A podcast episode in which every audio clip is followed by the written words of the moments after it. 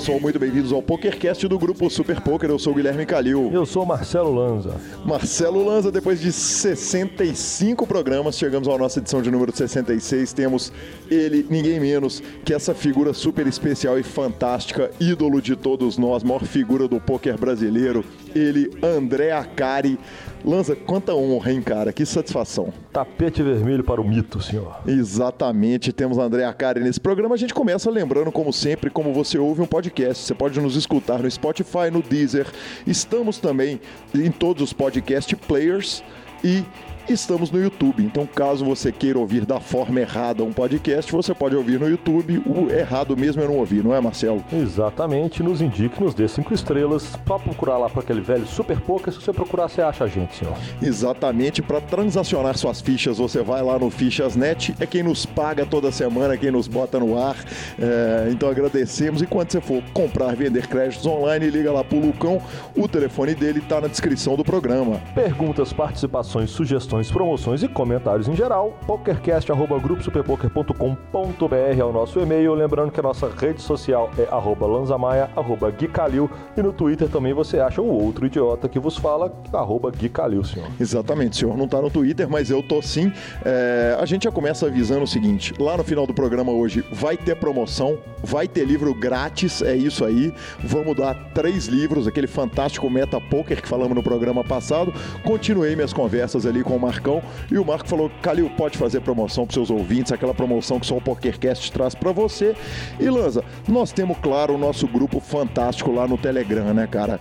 31 975 18 9609. É, o grupo tá com quase 300 pessoas. Ele era um grupo de WhatsApp, lotou, viramos pro Telegram. Tá bombado, tá bonito, tudo sobre poker lá. Quiser mandar mensagem, manda áudio, manda áudio para nós, pode mandar por esse velho 31 975 189609. Se quiser que adicione no grupo, é só mandar mensagem também, senhor. Exatamente, o telefone tá lá na descrição. Professor, julgamos essa semana? Julgamos eventualmente, perdemos como sempre. Aí sim. Não foi o caso do senhor. É, não foi meu caso, cara. Eu peguei um for sobre for, deixamos um parceiro completamente queimado, uma rádio de cinco cartas no Clube Live aqui em Belo Horizonte, lá no, no Fantástico Espetinho. E fui dar uma jogadinha ali, cara. Pegamos um par de dama, fulamos flop, o cara tinha quadrado, deu tuk-tuk, me deixou quadrar. Fomos pro chão, arrumamos uma nota. Muito obrigado.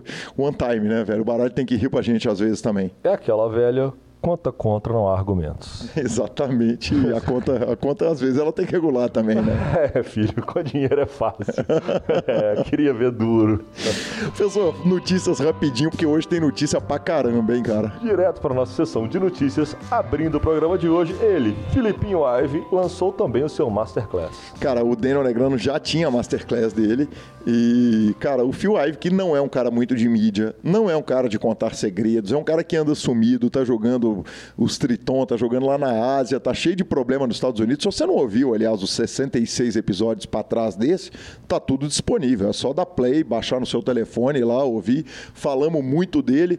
E, cara, alguém tweetou o seguinte, cara, o olhar do Phil Ive enquanto ele dá a Masterclass é de que ele tá sequestrado em algum lugar da Colômbia e que estão obrigando ele a fazer ele aquilo. não está à vontade na parada. né? Exatamente.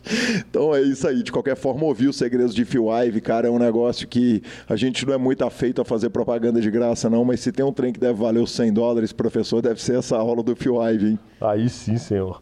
E falando em Phil Ive, nós lembramos diretamente da nossa velha WSOP. Está chegando a hora. Exato. Ruflem os tambores. Exatamente, Lanz. Então, a partir da semana que vem, a gente já começa com aquela cobertura fantástica da WSOP, mas, mas a gente já vai fazendo uma, uma pré-cobertura aqui. A primeira coisa foi o seguinte: o Daniel Negrano abriu cota para a WSOP. Então, se você quiser cavalar o negriano, Se você não vai cavalar o Negreano, exatamente. Cara, ele abriu, é, rolou aquela treta toda já citada em programas passados dele com o Sean Dib.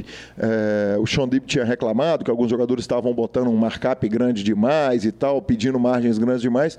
O Daniel Negrano falou o seguinte, cara, vou jogar, vou jogar para ser jogador do ano, vamos, cavalinho. não vai. Não vai. E é, vou botar minhas cotas à venda a um para um. Então é o seguinte, você comprou o, a cota dele, vai pagar a taxa de cartão de crédito você, né? Não adianta querer que o Daniel pague a sua taxa de cartão, mas quem comprou, comprou a um para um. Na hora que ele botou o site no ar, evidentemente não há servidor que aguenta um deal desse, porque é uma compra maravilhosa para qualquer jogador, o site caiu. Mas na hora que o site voltou, em meia hora acabou, você comprou, professor? Não deu tempo, não. É, eu também não vi a cor da bola. Numa notícia ainda relacionada à WSOP, a CBS All Access vai transmitir parte da WSOP. É, vamos explicar como é que é essa notícia. Quem assina PokerGo, quem é assinante do PokerGo, tinha a transmissão completa da WSOP, exceto a parte dela que era feita pela ESPN. Tá na hora de voltar, né? Isso, está na hora de eu voltar. na hora de né? voltar, Mas agora né? eu vou pagar mês a mês, pagar o ano inteiro. Machucou demais, viu, Lanzinha, da última vez. É, então já vou assinar de volta o meu PokerGo. É, e, aliás, agradeço ao ouvinte que falou que eu podia usar o dele enquanto ele não estivesse usando. Muito obrigado.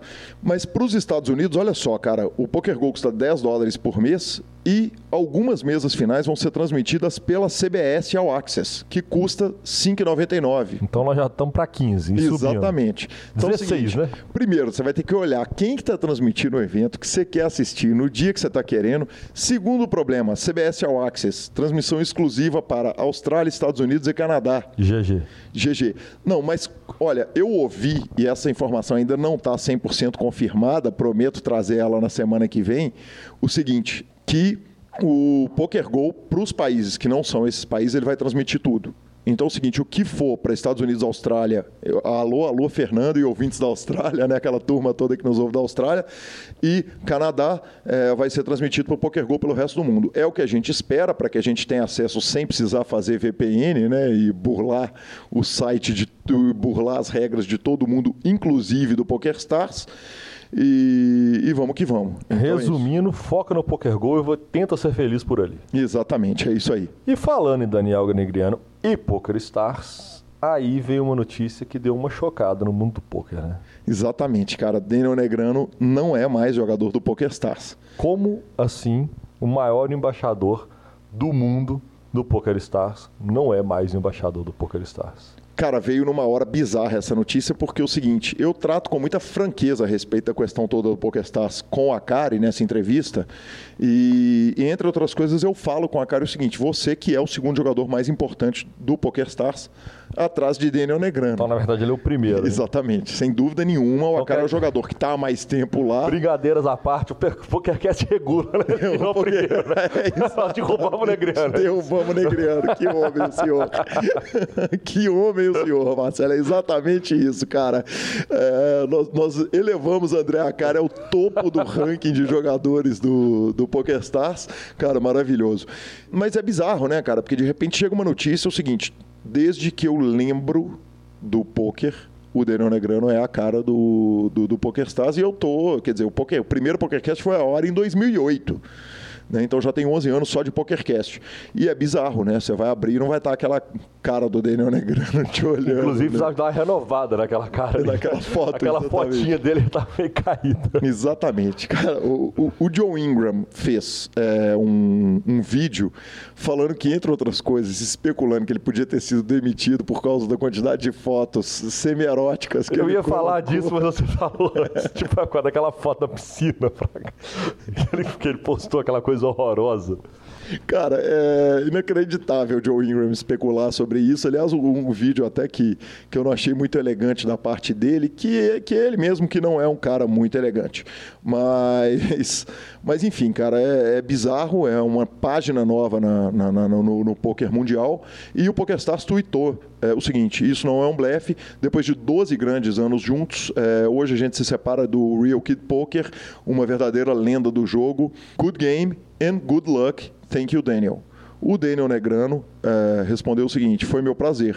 Para todas as pessoas trabalhando eh, nessa companhia, eu desejo a vocês todos o melhor. eh, e enquanto isso é um adeus, olha o que, que ele disse, hein? Enquanto isso é um adeus, vamos tentar dizer só o seguinte: até mais tarde. Vamos arrumar mais algum, né? Exatamente. Tá precisando do dinheirinho, tá tendo que fazer cavalada na internet, deve estar tá quebrado, patrão. Deve estar tá, sim, viu? tá fácil. É, o próprio Joe Ingram é, tweetou depois o seguinte: é, onde que eu posso apostar que o Daniel Negrano está entrando para o Party Poker? E o Mike McDonald, uh, o Timex, aposentado, é igual o Caiafa, né? É. Aqueles aposentados que estão sempre de volta no jogo, escreveu o seguinte: o fim de uma era. Apesar de eu adorar trollar o Daniel Negrano e adorar trollar o PokerStars, é, ele é tranquilamente a pessoa que mais fez pelo, pela construção e promoção do jogo de pôquer e ele vai fazer um trabalho incrível em qualquer que seja o próximo capítulo da vida dele. Então é isso aí. Daniel Negrano não é mais o PokerStars. GG Daniel Negriano. Na nossa próxima notícia, Marcelo Lanza Maia traz aquela cobertura, coberturas rápidas dos torneios, né, Lanzinha? É, vamos começar pelo BSOP de Rio Quinte a todo vapor. Aquela velha melhor etapa do ano, na minha humilde opinião, e não só na minha humilde opinião, o meu, o meu grande amigo Teles me mandou uma mensagem falando o seguinte: Cara, se eu soubesse que era tão bom, se, você, se eu soubesse o tanto que era bom, eu teria vindo antes, que é inacreditável aquela etapa. Diretamente, turbo nocaute, Felipe Brasil puxou, Marcelo Mesquil em sexto, João Boyer em sétimo. Gente, vou falar rapidamente quem puxou e personalidades da mesa final. E, okay? e, e, grandes, e disputa de ranking, claro. One Day High Roller, Daniel Croak puxou e Ricardo Nakamura em sexto. Heads Up, Saulo, grande Saulo Dinossauro, Saulo Dino puxou o evento. Startup, Rafael Moreira puxou o evento. E no Pot Limit, Omarra Turbo Nocaute, aquele velho aposentado, Rafael Caiafa. Em quarto, Baruf. Em sexto, Luca Lacerda, Lucas Lacerda Pegoraro, nosso Lucão Fichasnet, estava lá na mais uma mesa final. Em oitavo, o Camei. E em nono, meu amigo Marcos Machado, Marcão do Clube Stars. Bem puxado, senhores. É isso aí, professor. Por enquanto, Estamos gravando aqui no sábado, vamos dar uma lambida no Scoop, para usar a expressão que nós usamos na passada também. É, todas as notícias estão lá no Super Poker, mas não custa a gente falar os campeões brasileiros. Uh, Push TB BP é, puxa o evento 26 low para 8.400 dólares. Evento número 35, o Arley, o Arley Tio Santo, o Arley dos Santos puxou 3.494 dólares mais 1.700 dólares de bounty. Exatamente. No evento número é, 55 low, Daniel Red J Black Armond, o daqui, Daniel Armond daqui, de, Belo Horizonte, exatamente.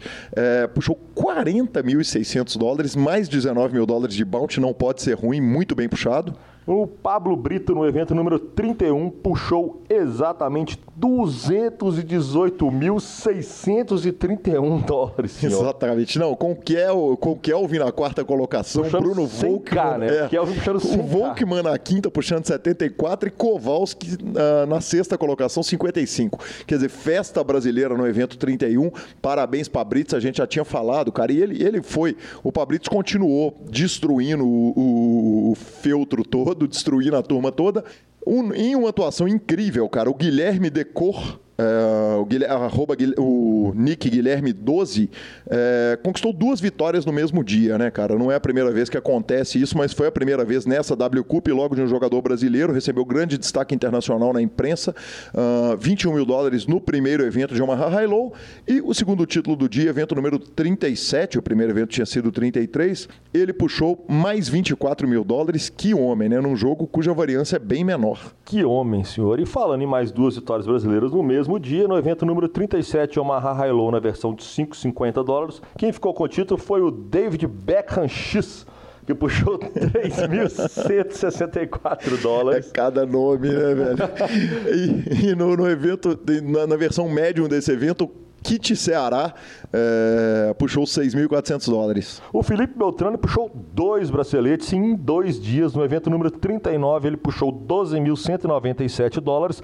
E no evento número 44 de Rossi, ele também fez mais uma cravada, senhor. Que homem, hein? Que homem, tá louco. É, no evento 69, Medium, é, esse número tá meio fora de propósito aqui. Foi o César Cautium Antenori, do Brasil, puxou 45 mil dólares, com o terceiro colocado, Rei Alisson, puxou 25k. Uh, evento 49, o FKAXM puxou 66 mil dólares, evento 54, Tony Had puxou 7.900 dólares. E no evento Low 40, que o senhor deu uma puladinha, no evento 40, o SCCPDK puxou 26 mil dólares, e no evento 45, o Francisco Souza puxou 61.086 dólares. Lembrando que já é recorde histórico do Brasil em número de cravadas no Scoop.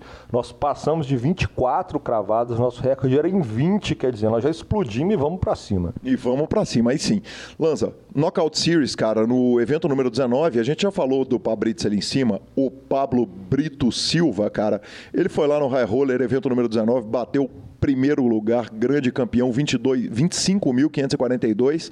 Aí ele continuou o seguinte, foi oitavo no evento número 17, arrumou mais 3 mil dólares, ou seja, tá voando tá arrumando todo dia. No evento número 20, o Henrique Coutinho, Galo China, daqui de Belo Horizonte também, bateu 1.091 concorrentes, puxou 13 mil dólares. No evento número 28, High Roller, Alexandre Mantovani, aqui ex-entrevistado do PokerCast, puxou a bagatela, ele ficou em segundo lugar, mas puxou a bagatela de 81.246 dólares, senhor. Exatamente. Tivemos ainda Pedro Madeira puxando 65k dólares. Evento número 32, Renan Bruschi puxou 38 mil dólares. Evento 35, tivemos Alisson, aí é de matar, né, cara? Te salvei, né, Lanzinha? Wicks, exatamente. Mohamed Allen, cara, esses nomes são maravilhosos. 38 mil dólares.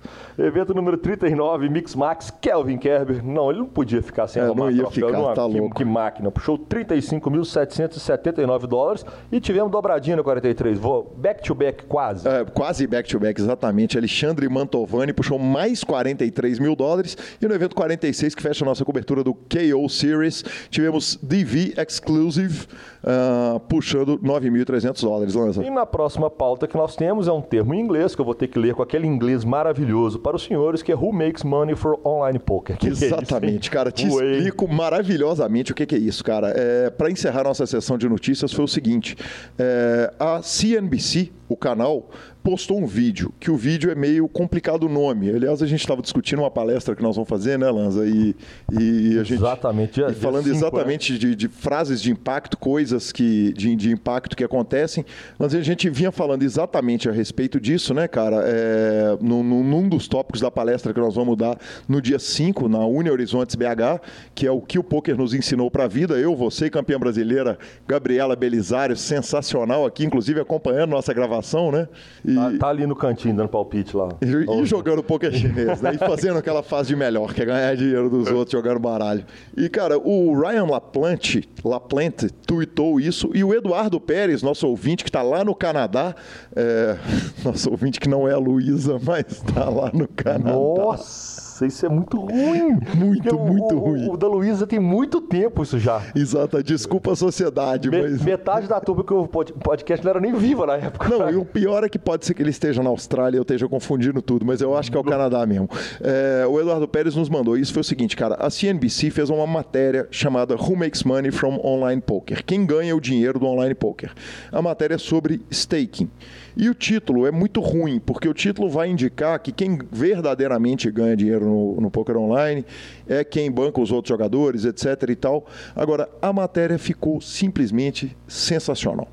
Então, Ah, então fica aí a dica do Eduardo, fica a dica do Ryan Laplante e muita gente comentou a respeito dessa, desse vídeo, foi mandado lá no nosso grupão do, do Telegram. Entre lá, faça parte, fica aí a dica Who Makes Money from Online Poker. E professor Marcelo Lanza Maia, nosso presidente Igor Federal, eh, esteve na Câmara dos Deputados em audiência defendendo os jogos de habilidade. E isso aconteceu na quarta-feira, no dia 22. A gente poderia dar aqui a notícia, mas evidentemente, por que não? Eu fui para a melhor opção, uma opção muito melhor do que essa, trazer o nosso presidente para falar com você, ouvinte. Então tá aí, segue o áudio do presidente Igor Federal que esteve lá na comissão de esporte da Câmara. Fala Calil, fala Lanza, todo mundo aí do PokerCast.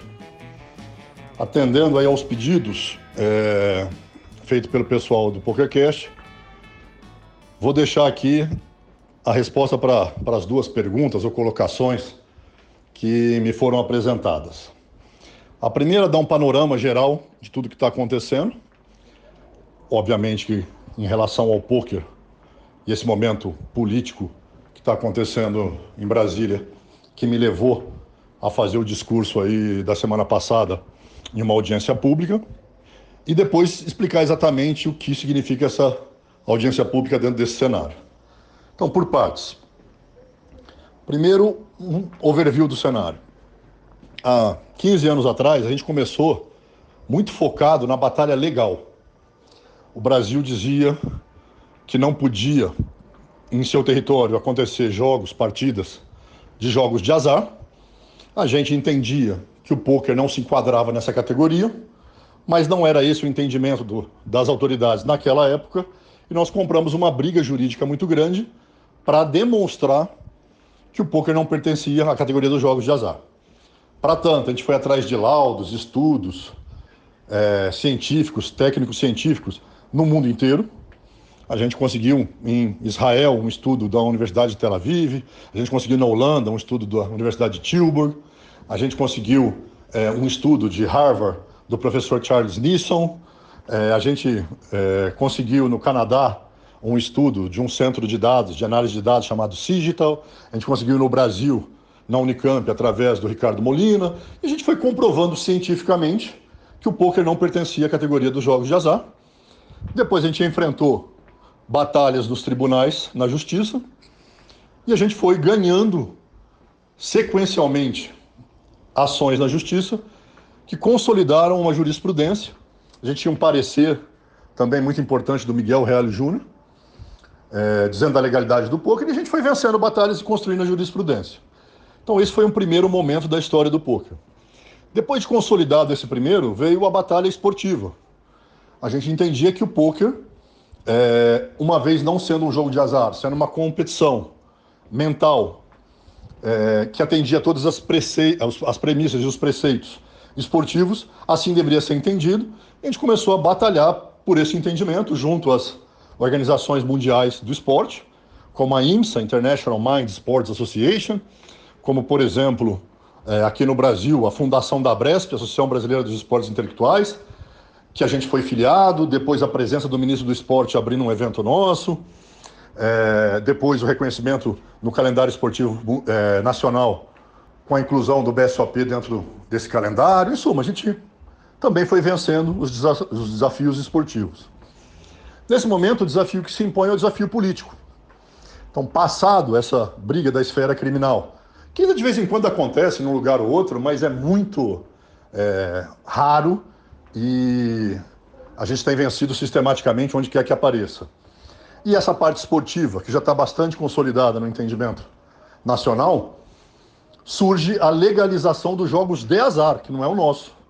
Mas aí entra toda a nossa batalha. Então a batalha do momento é para que, se forem legislar, se forem legalizar os jogos de azar no Brasil, que eles se atentem para um mercado que já existe.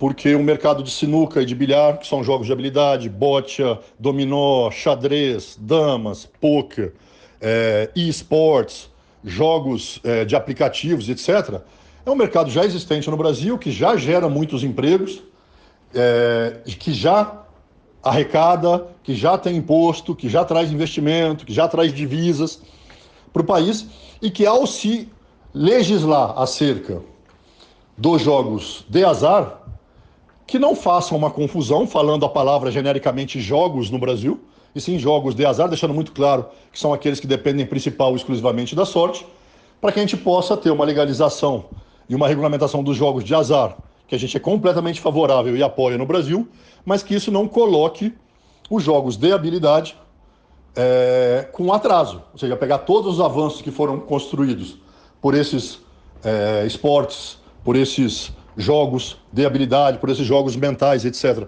que já foram obtidos, que isso não se perca é, e que haja um retrocesso. Então, essa é a grande batalha. A audiência pública é um momento em que o Poder Legislativo para para escutar a sociedade, e aí foram representantes de cassino, foram representantes da indústria online, foram representantes ou foram reguladores europeus, ou seja, muitos segmentos da sociedade aparecem ali é, para se manifestar, a pedido do legislativo, a convite do legislativo. O que vocês têm para dizer para a gente nesse momento? Porque a gente vai legislar sobre esse assunto e a gente gostaria, isso é uma audiência pública, de ouvir a sociedade. E dentre os segmentos da sociedade, hoje, graças à nossa importância, é, e nossa, que eu digo, da comunidade, da atividade no país, a gente é um dos segmentos a, a ser ouvido. E é isso que a gente estava fazendo lá, representando a nossa categoria, representando todos os jogadores de poker, que não podem ser entendidos como um jogador de roleta e as suas premiações da mesma forma não devem ser entendidas como vindas da mesma natureza e tributável da mesma forma. E a gente estava lá representando. Em que pé isso está? Ainda estamos, ainda estamos debatendo, mas parece que estamos perto de uma legislação, legislação que, que, na minha visão, está às portas e espero que a gente tenha reconhecido ou reconhecida a nossa causa e reconhecidos os nossos direitos para que a legislação não seja positiva. Acho que é isso. Um abraço para vocês aí. Vamos ficando com a palavra do nosso fantástico patrocinador Fichasnet e vamos para a entrevista. O Fichasnet é o seu parceiro para compra e venda de fichas dos principais sites de poker online. Contrate o Fichasnet pelo WhatsApp 062 98130 6680 e negocie suas fichas com a melhor cotação do mercado. O Fichasnet trabalha com créditos do PokerStars, PariPoker, 888, Brasil Poker Live, PP Poker e EcoPace. Chame o Fichasnet, avise que chegou até eles pelo PokerCast e participe de promoções super especiais para os nossos ouvintes. E repetindo, o WhatsApp do Fichasnet é 062 9 8130 6680. O número está na descrição de nossos programas. Fichasnet, confiança e melhor preço para suas fichas.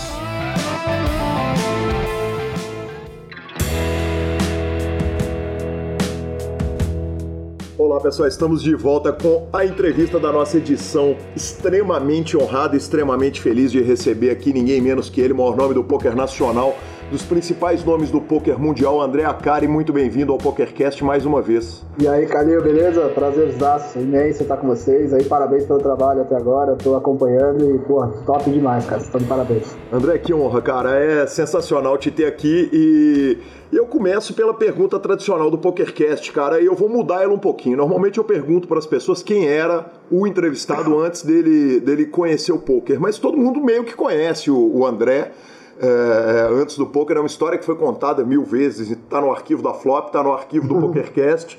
Então, cara, é, eu vou começar o seguinte: eu, o, o, último entrevistado antes de você foi o João Fera, e ele estava contando um pouco do QG do Tatuapé e do carinho que ele tinha com o QG do Tatuapé, com a Vera Cruz, com aquela coisa toda. Eu queria que você a Vera Cruz é boa. Como não, né? Eu queria que você contasse um pouco daquela relação toda, cara, com o Tatuapé, com o bairro, com aquele QG, com aquele histórico do começo da TV Poker Pro, que você, me contasse um pouco do que, que é a lembrança do Akari olhando para trás, olhando para aquele tempo do começo do poker nacional.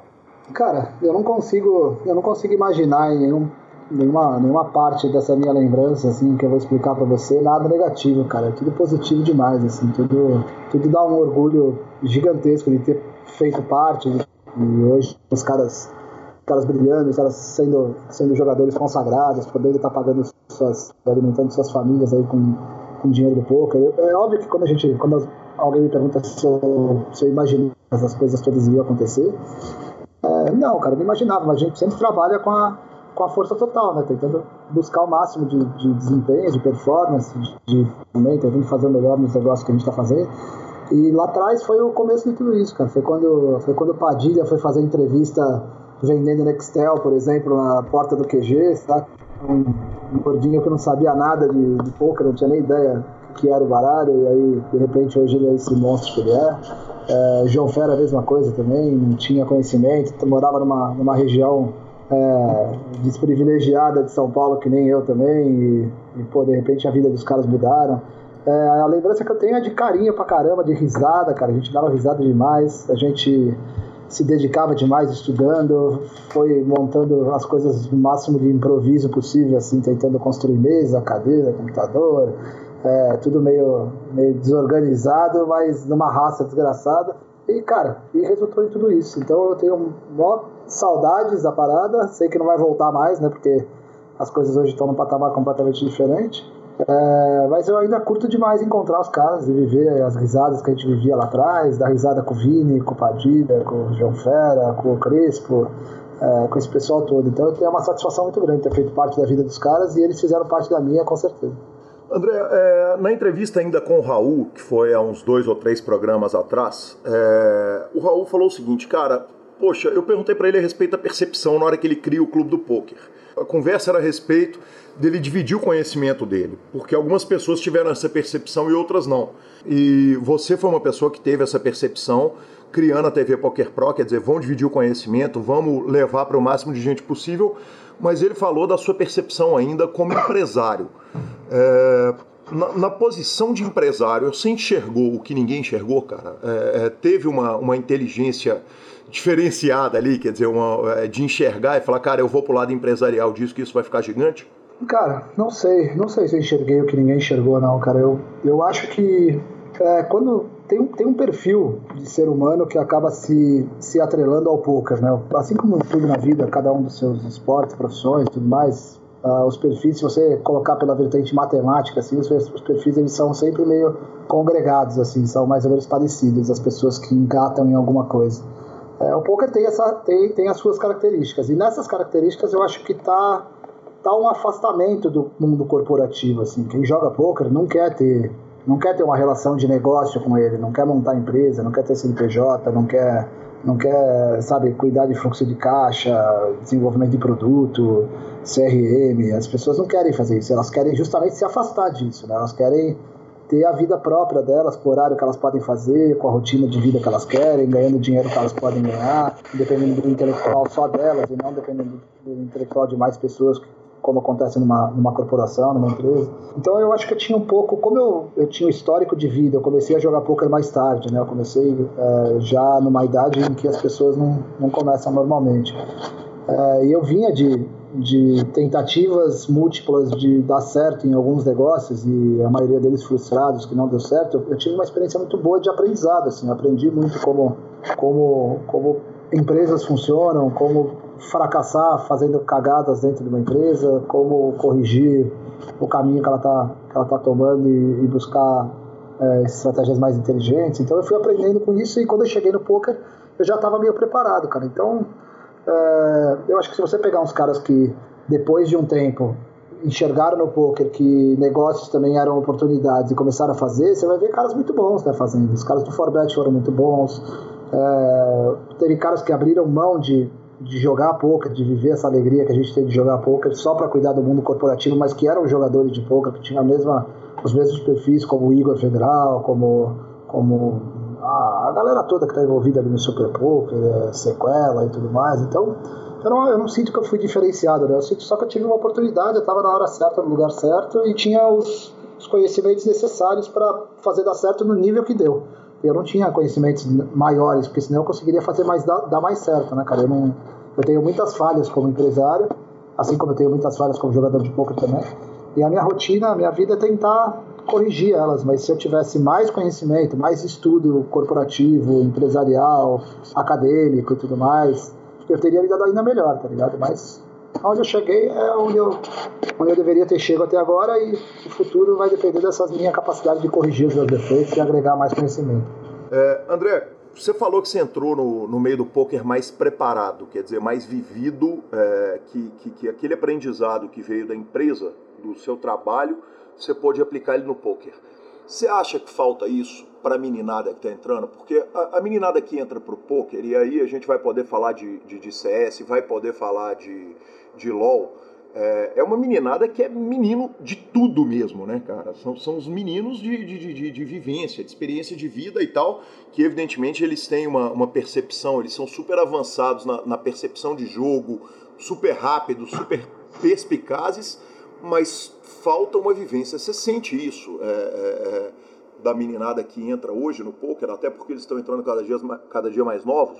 Cara, uma vez eu, um amigo meu que é muito bem sucedido, que é mais velho que eu e, e é um cara, um empresário muito bem sucedido, ele falou que o segredo da vida para você para você ficar rico e ser bem sucedido no que você faz em termos profissionais é você ter 20 anos com a cabeça de 30, ter 30 com a cabeça de 40, ter 40 com a cabeça de 50. Não em termos de, de atrasos culturais ou nada disso, mas em termos de conhecimento técnico. Né? Se você conseguir avançar na sua idade, tendo uma idade menor, você consegue sucesso em qualquer área. Uh, eu acho que sim, falta, cara. Respondendo a pergunta, sim, falta, mas não tem muita saída, cara. É difícil demais, tá ligado? De você transformar um cara de, de 23 anos, um, colocar na cabeça dele conhecimentos de 33, de 35, de 38. de 40. É, é, complicado. Tem, tem alguns caras que naturalmente, depende sempre do natural, né? da, da, pro, da proatividade da própria pessoa. É, quando essa própria pessoa realiza que se ela tiver, se ela ouvir o que pessoas mais velhas estão falando para ela, tentar adquirir aquela, aquela experiência e não errar com o erro, não errar ela com erros que os outros já, já fizeram, é, ela automaticamente evolui. Mas quando você fala isso para a pessoa e a pessoa não está afim de de ter essa perspectiva da vida, ela não muda, não adianta. O ser humano, cara, ele é muito, na minha opinião, ele é muito difícil de mudar, cara. Ele é, ele é, é do jeito que ele nasce, do jeito que ele cresce, do jeito que a educação dele é colocada, do jeito que as, as influências de pessoas e culturas são colocadas na cabeça dele, ele é difícil de mudar o rumo, assim. Ele é um, ele é um transatlântico que é difícil de mudar de direção. É, quando o cara quer de verdade, eu acho que daí ele, ele capta as informações e consegue. Quando o cara não quer, não adianta você ficar forçando. E a gente vê isso pelo time de pôquer, pelo time de, de, de esporte, pelas organizações de esporte que eu estou relacionado, que são sempre conectadas com muito jovens, assim. Você vê que tem caras que são realmente diferenciados, que entendem isso, que são muito poucos, a grande minoria, e tem alguns que são o que são. Não é, não, não é menosprezando eles, mas eles são, como eu era também, um jovem de 22 anos que fazia os acertos de um jovem de 22 anos, que tinha o poder físico e enérgico de um jovem de 22 anos, e fazia as cagadas de um jovem de 22 anos. É, eu acho que é assim, cara. Se, se esses caras no poker, por exemplo, fossem mais capazes em termos intelectuais relacionados a finanças, por exemplo, tomariam, obviamente, atitudes mais inteligentes com guardar o seu dinheiro, com aplicar o seu dinheiro, onde vai investir, onde não vai investir, e aí teria um futuro mais protegido. Mas é o que é, né, cara? É difícil de, de mudar a cabeça das pessoas.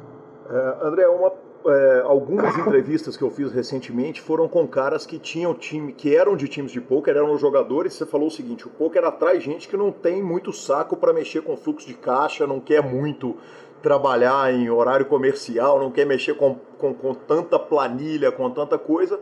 E o que a gente está vendo é o seguinte: em, em muitos casos no poker está tendo uma galera que está fazendo o caminho inverso. Quer dizer, começou jogando, era jogador. O caso do João Fera é um caso clássico, que junto com Padilha e com o Pitão estão lá montando um time de poker.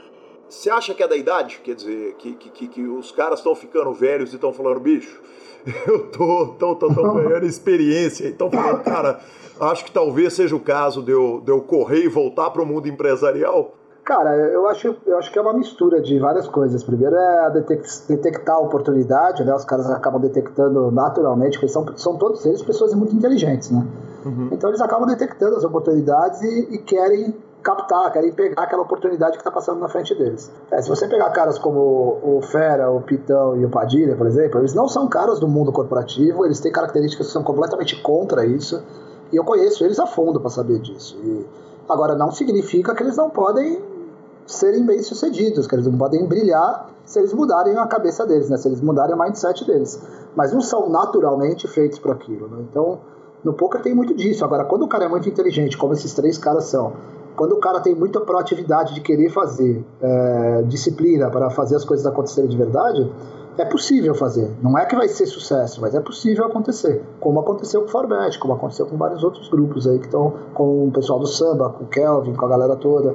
É, são caras que são inteligentes, não tinham perfil corporativo, mas olharam e conseguem dividir as suas vidas em dois, duas ou três partes aí, né? Que é o que eu faço da minha vida nos últimos 15 anos, assim, dividir o André Acari jogador, dividir o André Acari empreendedor, sabendo que você tem que aceitar alguns ferros, né? Ou seja, você não vai, eu pelo menos, não vou conseguir ser top em cada uma dessas três, quatro vidas que eu levo diferente, porque é impossível, cara. Fisicamente é impossível você competir com um cara no mundo corporativo que o cara só faz isso da vida. Ele estuda o dia inteiro, ele tem os melhores treinamentos e aulas e experiências e reuniões do, do, do, do mundo todos os dias.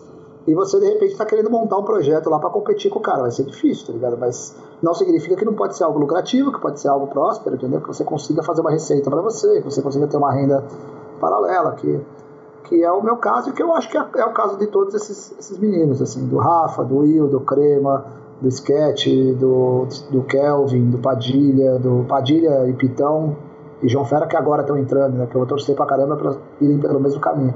É, mas eu acho que é isso, cara. Eu acho que esses caras não são feitos para isso, mas tem, tem possibilidade de brilharem se mudarem a cabeça de uma forma radical para essa segunda vida que eles estão buscando.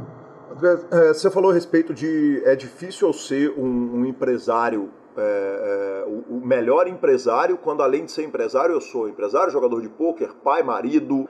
Quer dizer, é, é, são um monte de atividades que envolvem sua vida, um monte de atividade de marketing, do Poker Stars, da figura do André Acari, um personagem de rede social que acaba tendo que ser. É, e aí cai numa pergunta, é, e muita gente ajudou aqui na pauta da sua entrevista, então fica meu agradecimento ao Zorma, Mosna, o Renato de Bauru, Rafa Duarte, Tarzan, Vini Nogueira, um monte de gente que mandou pergunta quando eu falei lá no grupo do Telegram do PokerCast.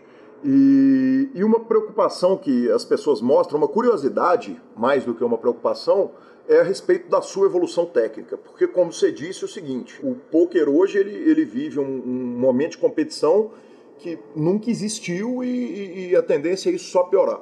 Quer dizer, como conciliar a sua evolução técnica do André Acari com essa porrada de função? Quer dizer, com a, com a vida de empresário, vida de pai, vida de marido, concorrendo com caras que muitas vezes esses, eh, os top players do mundo, eles sentam e estudam 12 horas por dia, jogam mais 10 horas por dia e dormem duas, né? é a é, sensação cara, que a gente tem. É, eu acho que se eu te responder que isso é completamente possível, eu vou estar blefando, tá ligado? É, eu não acho que seja possível é, competir com esses caras de igual para igual e nem chegar no nível que esses caras estão, tendo a, a rotina e o tipo de vida e a idade e o perfil que eu tenho. Mas eu acho que tem alguns assets que eu construí tecnicamente no jogo que também é difícil desses caras conseguirem num prazo tão curto, assim, num prazo tão rápido. Então, é uma competição de tempo, né, cara? Uma competição de tempo e, e, e capacidade de momento. Se você falar, eu estava na mesa final ali com o David Peters, com o Steve O'Dyer, com o João Simão, é, com o Cape, com esses caras todos. Você fala assim, cara, você acha que você é o melhor desses caras todos tecnicamente? Não acho e não acho que eu precise ser o melhor também tecnicamente para eu poder render contra esses caras. É, quando você resolve adotar uma vida técnica que nem eu adotei, você abre mão do volume. Então você abre mão, você, você abraça a variância de fato, entendeu? Você abraça a variância para jogar um volume muito menor em torneios que pagam muito mais, é, sem dar a chance da capacidade técnica desses caras se fazer valer em cima de você quando você volumar, quando você jogar 500 torneios por mês, 600 torneios por mês, como eu fazia quando eu jogava online. Então eu aceitei esse modelo e eu me dou muito bem com ele, cara. Os últimos quatro anos, três anos pelo menos da minha carreira mostram que no live eu tenho uma, uma, uma, uma variância muito baixa, eu tenho um nível de chegada muito alto, assim, de faturamento, de, de retas finais e tudo mais, mas sempre com volume baixo, que é o segredo para mim quando eu adoto esse tipo de postura. Né? Se eu entrar em Scoop e jogar todos os torneios, se eu jogar online todos os dias, se eu for jogar os high rollers todos de Monte Carlo, DPT, blá blá blá, blá aí sim eu acho que eu vou estar tá entregando ouro para os caras de verdade, porque eu não consigo competir com eles tecnicamente e vou colocar volume numa, numa situação que é ruim. É, quando eu não faço isso e faço o inverso, e continuo me dedicando, né, porque eu continuo me dedicando a estudar, eu tento evoluir todos os dias, eu tenho coaching, eu tenho treinamento, eu tento fazer as minhas, as minhas correrias para não deixar o gap ficar muito grande, assim, não deixar ficar muito, muito largo. É, e aí, usando as minhas forças, né, as forças que eu tenho comigo de jogo, eu acho que fica uma, uma briga perto do equilibrado, assim, fica uma briga saudável. É, eu acho e a estatística acha também, né, os resultados acham. Então, eu fico feliz com isso, com esse tipo de rotina de vida e eu fico feliz com, com, com o estilo de, de, de encarar o poker profissional que eu estou encarando nos últimos três anos. É, e também ele é completamente compatível à minha idade, né, cara? Eu tenho 44 anos, tenho duas filhas, tenho quatro empresas, tenho é, coisas que para mim, no meu modelo de vida, ele é perfeito, ele é o ideal. Eu não, te, eu não, não tô é, talvez eu esteja falando isso também porque os resultados são bons nos últimos três anos. Talvez se eles não fossem tão bons eu estaria pensando diferente, mas eles são o que são, né? Então eu tenho que encarar eles como, como eles são de fato. E isso me deixa muito contente, cara. Eu não tenho a, a sede de querer evoluir tecnicamente como, como alguns caras evoluem. Eu não consigo fazer isso. Mas é, assim que me dá as brechas de tempo, de agenda, eu estou envolvido na técnica do poker. E estou cada vez melhorando e cada vez os resultados aparecendo mais. É, André, onde que está o edge do Akari? É, porque a gente sabe que o poker não é meramente uma, uma, um, um, esporte técnico. Quer dizer, tem um, um, tripé aí que vai envolver disciplina, vai envolver o controle de bankroll, quer dizer, tem um, um, tripé não, é uma centopeia que tem um monte de perna. Na hora que você senta para jogar com esses caras, quer dizer, com o David Peters, com o Steve O'Dwyer e com todos os caras que você enfrenta quando você vai jogar um high roller de Monte Carlo, onde que você é melhor do que esses caras? Cara, eu acho que quando você. Quando todo mundo que voluma, que faz volume no poker, se, se submete a errar mais, se submete a cometer mais erros, se submete a sofrer pressões emocionais maiores, os tilts custam mais caro para eles do que para mim que não jogo tanto volume, que eu não faço tanto volume todos os meses. É, eu acho que a minha força ela é mental, cara. Ela é uma força de preparo mental, de foco. Se você vê as minhas mesas finais, se você vê as últimas mesas finais de TV que eu joguei, Monte Carlo, EPT, Barcelona, depois Monte Carlo de novo, é, PCA, reta final e tudo mais, dificilmente você vai ver um erro grotesco, assim, um erro que você fala, caralho, que puta cagada que ele fez, cara é, você vê que o cara errou porque ele tá ou cansado, ou ele tá desfocado, ou ele tá, sabe, volumando demais e aquilo lá já tá meio que entrando num, num piloto automático, ele tá tocando foda-se sendo parada. Eu não cometo esse tipo de erro. Eu cometo erros matemáticos, eu cometo erros técnicos às vezes, mas nenhum deles de alta intensidade a ponto de prejudicar demais esse pouco volume que eu faço. Então, eu aprendi a lidar com a minha cabeça de um jeito muito muito bacana, assim, que me deixa muito feliz, cara, em termos de foco, em termos de concentração, os cursos que eu fiz de preparo mental, de hipnose esportiva, essas coisas me deram uma, uma, um centro mental, assim, que, que me ajuda demais. Quando eu agrego nisso qualidade técnica que eu tenho, mas não, não alta quanto todos os caras, mas continuo evoluindo com, com vontade de jogar, com tesão de jogo, com disciplina pra caralho. Eu sempre fui um cara muito disciplinado é, financeiramente, assim. Eu nunca, várias vezes a gente foi para vários eventos no mundo inteiro rodando com um monte de torneio high roller eu não joguei, com um monte de torneio de main event eu não joguei. Eu fico de fora às vezes quando eu sinto que é, a responsabilidade vai me faltar se eu der aqueles bains que eu não deveria ter dado. Então, cara, é, essa combinação eu acho que faz a diferença do Akari, assim, para eu continuar tendo bons resultados. É, é, claro que podia ser melhor, podia fazer coisas mais legais, podia fazer coisas mais, mais impressionantes em termos de resultado, mas é o que me deixa mega feliz, assim, o conjunto da obra é o que me deixa mega feliz. Eu, eu sou um cara que eu, eu passei muito tempo jogando online numa, numa frequência que era meio surreal, assim, cara. É, fiz, eu mudei a minha vida de um jeito radical, de 2005, 2006 até 2013, final de 2013. É, e aí, aquilo ali eu entreguei tudo que eu podia entregar em termos de de rotina, de, de esforço para o jogo do dia a dia, de número de horas, de número de torneio, era o máximo que eu podia fazer. É, e naquela época eu tinha um edge grande, eu acho, de técnica e de conhecimento é, do jogo em si. E aí eu resolvi adotar um outro processo de vida, um outro estilo de vida que me deixa hoje tão feliz quanto me deixava aquele naquele momento, me deixa hoje nesse momento. O resumo é, eu só jogo quando eu tô com muito tesão de jogar e aí na hora que eu sento para jogar é só jogar? Cara, eu evito o máximo de jogar sem tesão, assim, eu evito o máximo de entrar em campo em coisas que eu não, eu sei que eu não vou entregar o máximo, porque quando eu, quando eu entro, cara, eu de fato não é papo furado, assim, eu entrego tudo que eu tenho, cara. Eu entrego tudo mentalmente que eu tenho, eu entrego tudo de foco, eu, eu tento fazer o melhor possível em todas as amostragens. É, de novo, sem ser babaca, assim, mas a real, não é à toa que os resultados que eu tenho são esses que eu tenho, cara. É, eu vou pro BSOP, se eu vou jogar um evento, eu vou com tudo que eu tenho, cara. Eu vou lá e pego o mesa final no meu evento, que eu peguei agora. Eu vou pra Monte Carlo e vou com tudo que eu tenho de novo. E eu, eu, eu não suporto eu cometer erros, assim, por mais que eu cometa eles, mas eu, eu, eu lido muito mal com a minha avaliação perante os meus erros, assim, as coisas muito imbecis que eu faço, às vezes eu, eu me queimo demais. Então, como eu tenho isso na vida, é, é difícil de eu cometer coisas bizarras, assim, erros muito graves. Por mais que, é claro que às vezes você comete, mas é, é difícil de me tirar de torneio, não é fácil, cara. É, é foda de nego me derrubar, eu não, eu não entrego a parada fácil. Então, eu, eu, por exemplo, em termos de disciplina, eu antes era um cara jogando short stack, hoje eu sou um cara completamente diferente jogando short stack. É difícil de me, de me tirar do eixo, é difícil de eu cometer algum equívoco grande, é difícil de entregar as fichas fáceis. Então, cara, no poker, quando você tem esse tipo de filosofia, para quem joga torneio de poker não cash game, é, é, enjoado de bater, cara. Porque o nego chega, o torneio vai andando, o nego vai caindo, vai fazendo cagada numa mesa, cagada na outra, cagada na outra, o nego vai se derrubando ali.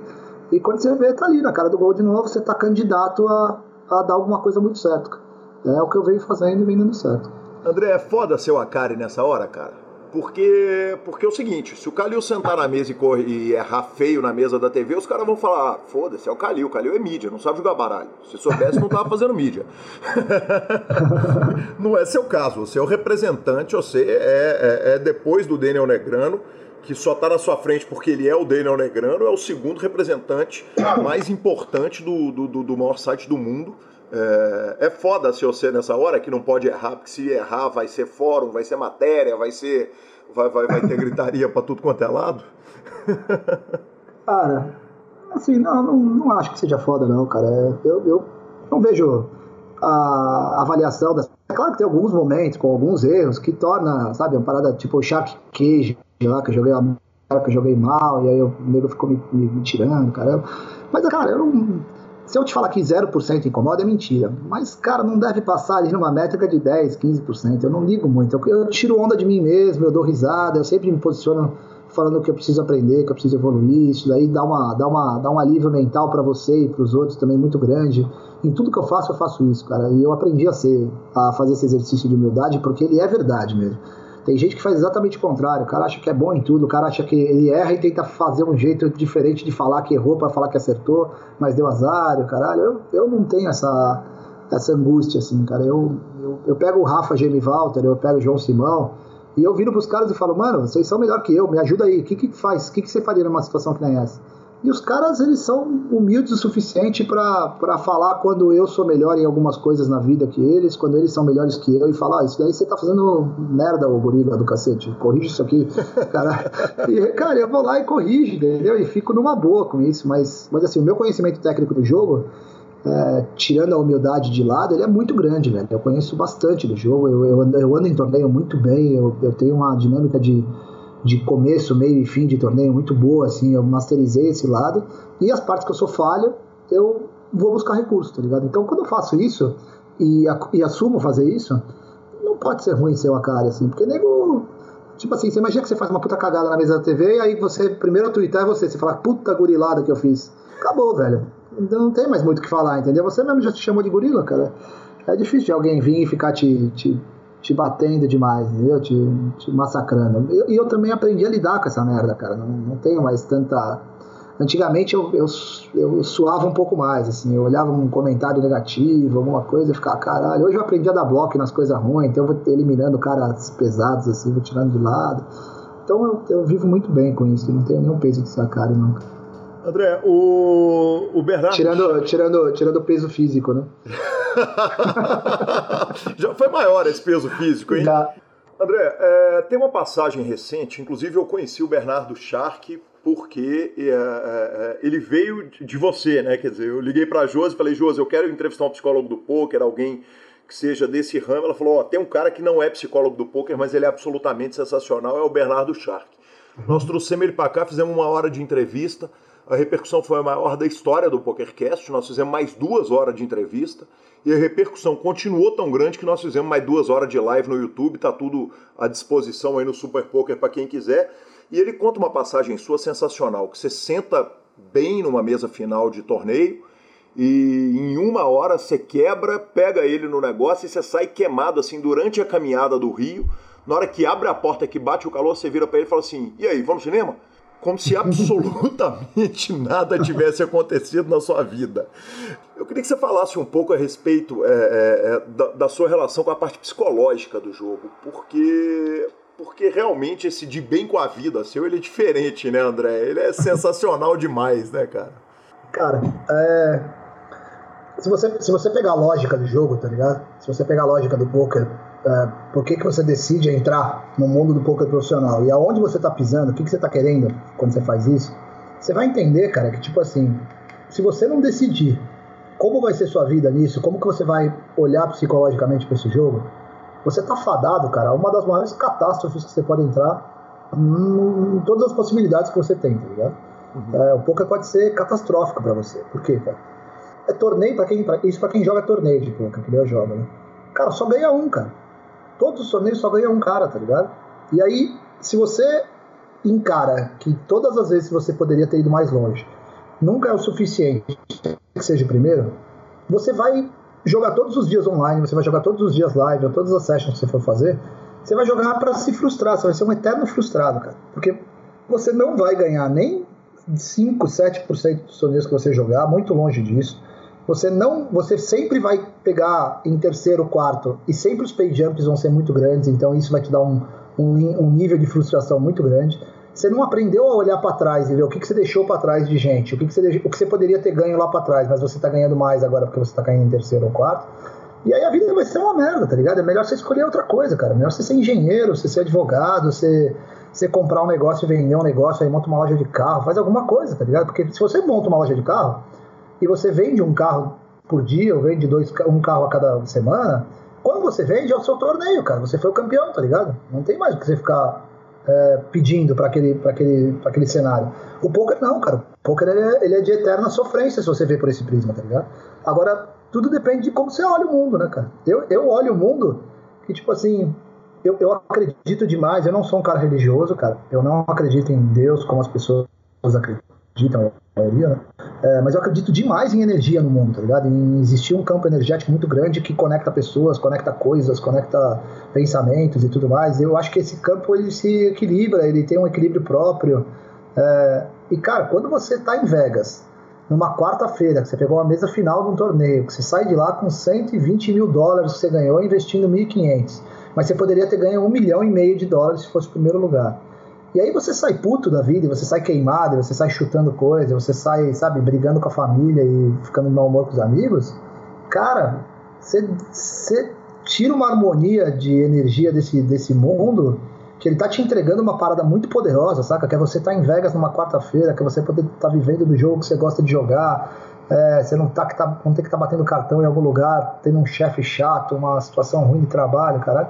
Que quando você quebra essa energia, cara, eu não consigo ver coisa boa vindo, tá ligado? Eu consigo ver doença, eu consigo ver depressão, eu consigo ver, sabe, mau humor, eu consigo ver tragédia, eu só consigo ver coisa ruim quando eu quebro essa energia. Então, eu fui me educando a fazer isso muitas vezes na minha vida, muitas vezes durante os torneios, durante as viagens, e olhando, eu já tive viagem que eu peguei, saí daqui, 11 horas de viagem, cheguei lá em Barcelona, primeira mão, asas contra 2-2, bateu dois do cara, eu caí, tive que voltar. Cara, não, não muda o fato que de terça-feira de tarde eu tô indo pra Barcelona, tá ligado? Que eu tô indo pra jogar poker, que eu tô indo ah, mas é, é, um jeito de olhar, tá ligado? É claro que às vezes é difícil de manter isso daí, porque senão fala, ah, tá bom, então você é a irmã Dulce do jogo, né?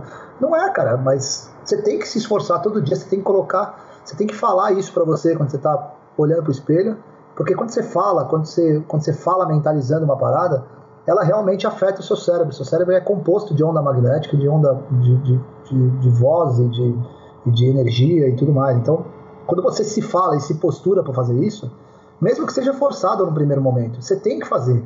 Porque aí a sua vida vai ser melhor, seu cérebro vai entender melhor o que está acontecendo e aos poucos você vai manipulando a sua mente. A vida é isso, cara. A vida é manipular a mente, entendeu? É, morreu seu, seu pai. Quando morrer seu pai, cara, você tem que decidir como que você vai agir. Você pode transformar isso na maior catástrofe da humanidade você pode dar risada das coisas que ele falava, do quão legal ele era. Você pode ficar zero a zero, nem triste, nem feliz. Você pode decidir como você vai ver, entendeu, cara? O que você não vai fazer? Mudar o fato que morreu seu pai. Você não tem muito o que fazer em relação a esse fato. É triste? É, triste. É triste porque ele poderia estar vivo ainda. Sim, é triste porque ele poderia estar vivo. Mas beleza, vamos trocar ideia sobre ele, vamos dar risada nas paradas que ele falava, vamos, vamos fazer um tributo a ele e vamos cultivar a mentalidade que ele tinha. Você tem que fazer desse jeito, tá ligado? Se você não fizer desse jeito, cara, é, a vida fica muito ruim, tá ligado? E a gente tem muito pouco tempo aqui, né, cara, pra gente aproveitar. Não pode aproveitar de um jeito nocivo, de um jeito ruim. Por isso que ter responsabilidade no jogo é legal pra caralho. Porque nunca você se fode de um jeito muito grande, entendeu? É, se eu fosse um cara que eu falasse assim, puta, eu, eu sou a Acari, patrocinado, eu tenho que jogar o 100k de tal lugar, eu tenho que jogar, eu já estaria fudido hoje, já estaria quebrado e já estaria é, numa situação de tipo deprê, triste, sem poder ter força mental para pensar essas coisas que eu tô falando para você. Como eu sempre fui disciplinado, nunca fiz cagadas muito altas em relação a dinheiro, nunca fiz cagadas até maiores fora do jogo, de investir em coisa que eu não deveria ter investido, do que dentro do jogo. Então nunca me dá um sofrimento muito grande cair de uma reta final, nunca. Que é diferente de você virar e falar assim, ah, mas nos primeiros dois, 30 segundos que você caiu, você fica feliz? Porra, claro que não, né, cara? Ninguém fica feliz. Lá em Barcelona, por exemplo, eu caí em quinto, dama, dama, pra dama as no River. Ah, você ficou feliz, então você é o animadão da história? Não, pô, fiquei triste, cara. Mas foda-se, entendeu? Daqui a pouco você tem que tocar um foda-se rápido. Pô. Tem que olhar e falar, filha da puta de as, caralho. Aí vem o Foster trocar ideia, aí vem o Simon trocar ideia, aí vem o Jamie trocar ideia, não sei o quê. Daqui a pouco um olha pra cara do outro e fala, vamos comer negócio.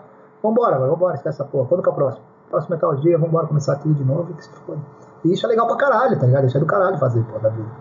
André, é, eu, eu, eu vejo esse lado e eu te conheço há muitos anos, eu sei que você é assim. na vida, mas tem atitudes que eu sei, quer dizer, o Bernardo está lá trabalhando com vocês, está é, tá lá acompanhando diretamente com você.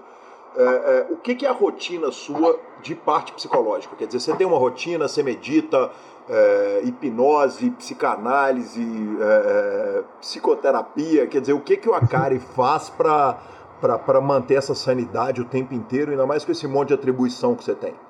Cara, assim, é, subjetivamente, a, a, coisa que eu faço melhor é dar risada, velho. Eu dou risada demais, eu, eu zoo demais, eu brinco demais com todos meus amigos, caramba, o tempo inteiro. Isso daí, isso daí é um exercício mental.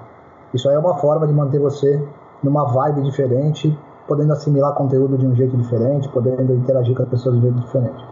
É, não subjetivamente, tecnicamente, a hipnose esportiva foi uma parada que, que me ajudou demais. Eu já era um cara com esse estilo que eu estou falando para você, mas me ajudou demais a, a, a, criar exercícios e práticas que me coloquem num método, num, num molde mental bacana. Então eu tenho vários vídeos no YouTube, eu tenho várias, vários exercícios que eu aprendi no curso que eu fico repetindo essas coisas e faço. Quando eu vou no banheiro cagar, eu faço. Quando eu vou deitar na cama, eu faço. Quando eu faço isso aqui.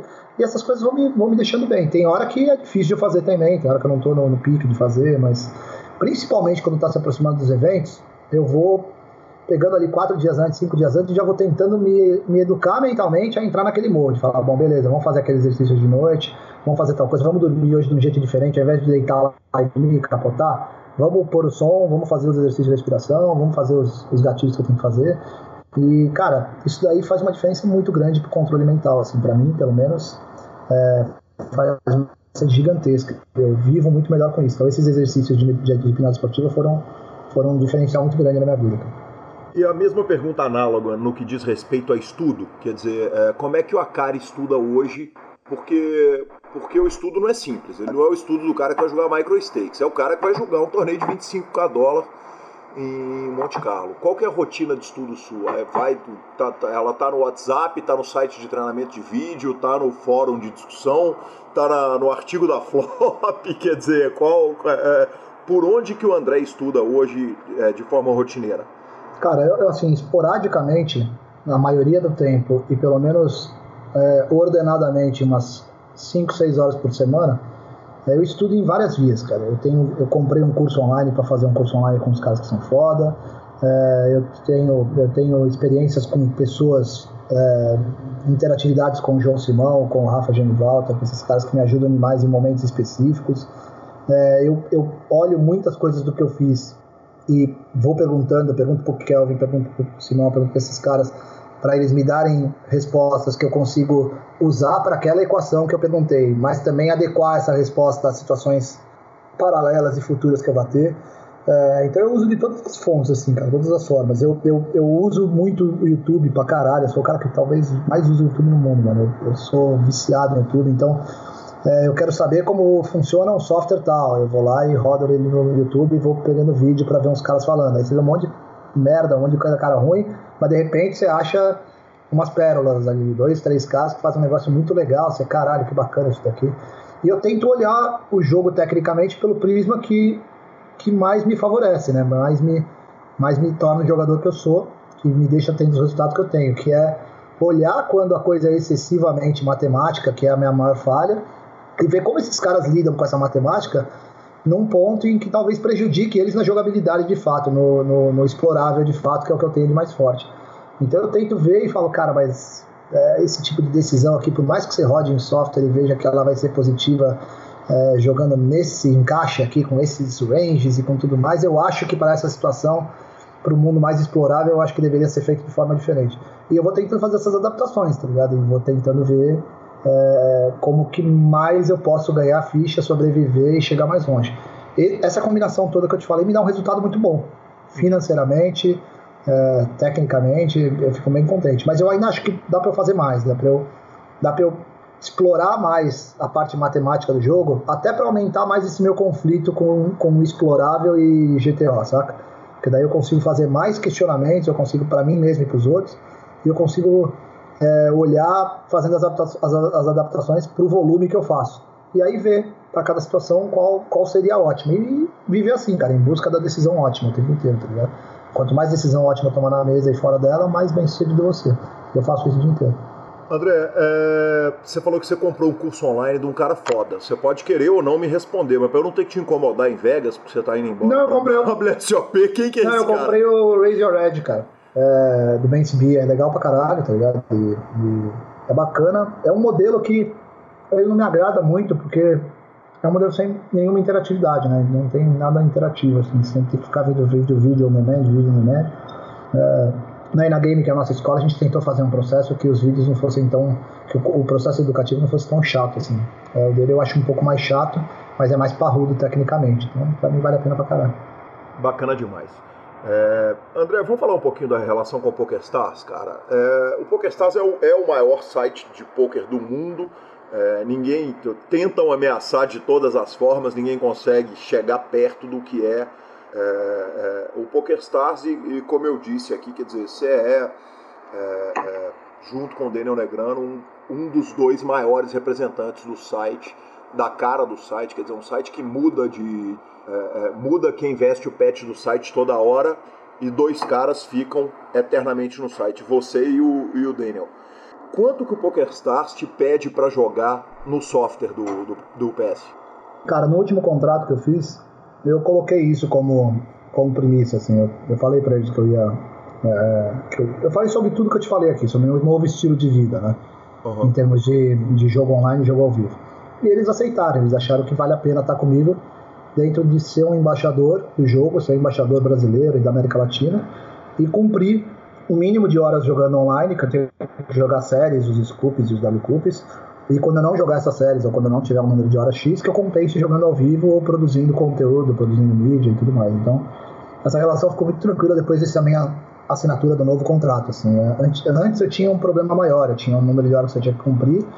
Eu cumpria sempre, nunca foi de, de não entregar, mas eu cumpria de um jeito que eu não ficava tão feliz, porque eu não queria jogar tanto online. Eu queria jogar online quando eu quisesse jogar online de fato, né? E não quando eu tivesse que jogar.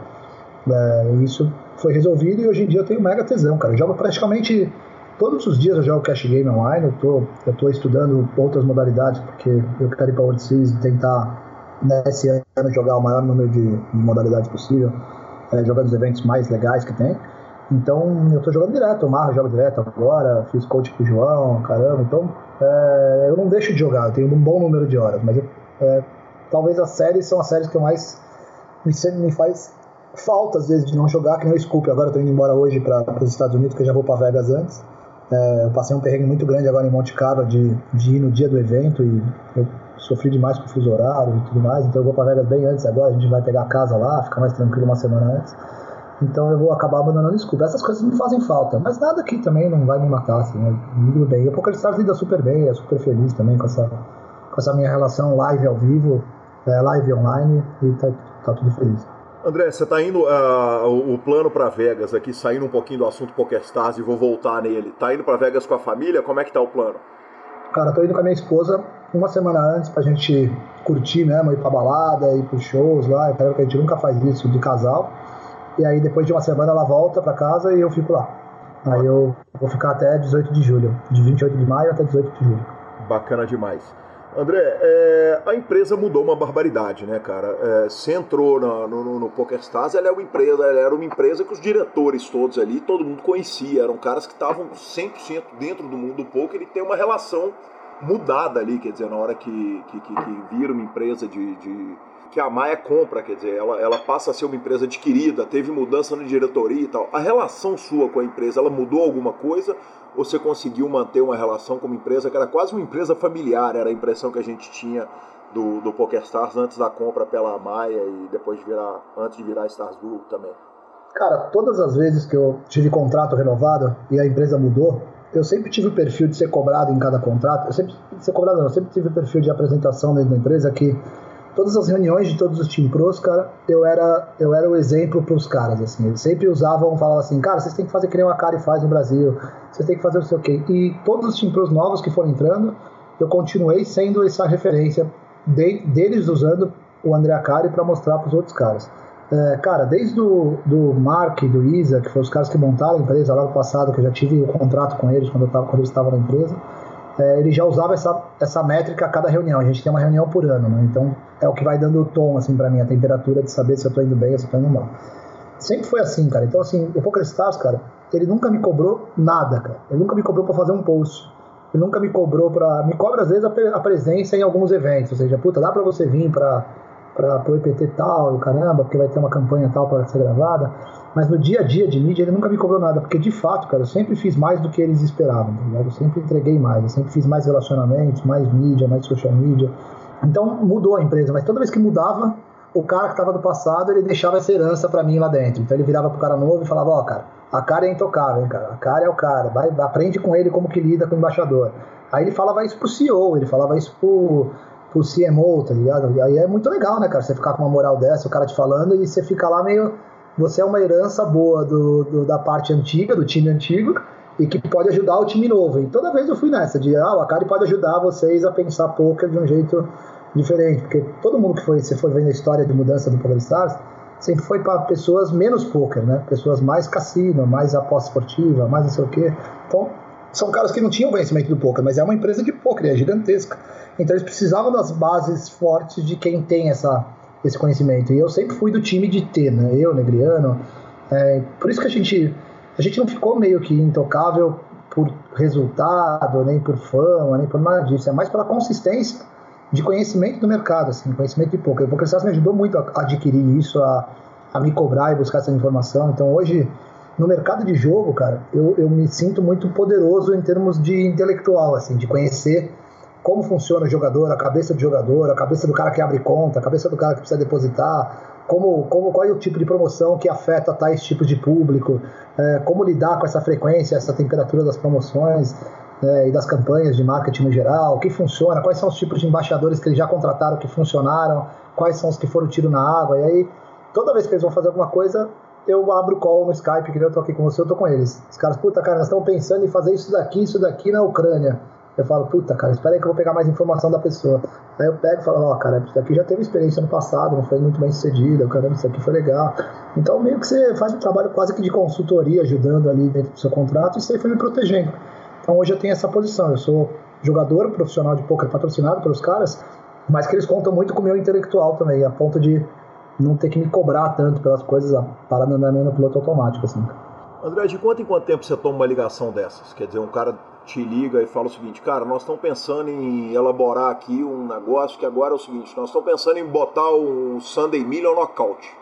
Ou nós estamos pensando em baixar o Bahia do Sunday Million, que inclusive foi uma coisa que o PokerStars falou muito a respeito é, e o tom é, internacional foi de muita crítica à, à, baixa, mas, mas o Lanza colocou uma coisa, o seguinte, está completamente alinhado com o que o PokerStars está tentando fazer.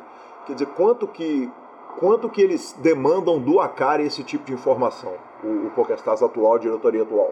Cara, assim, se você colocar a parte decisiva, assim, eu não tenho poder de decisão nenhum, eu não sou um cara que eles, que eles eles validam nada, eles validam assim, que seja assertivo para tomar a decisão. Eu sou só uma, um, um, cheiro de que a coisa está indo pelo caminho legal, não.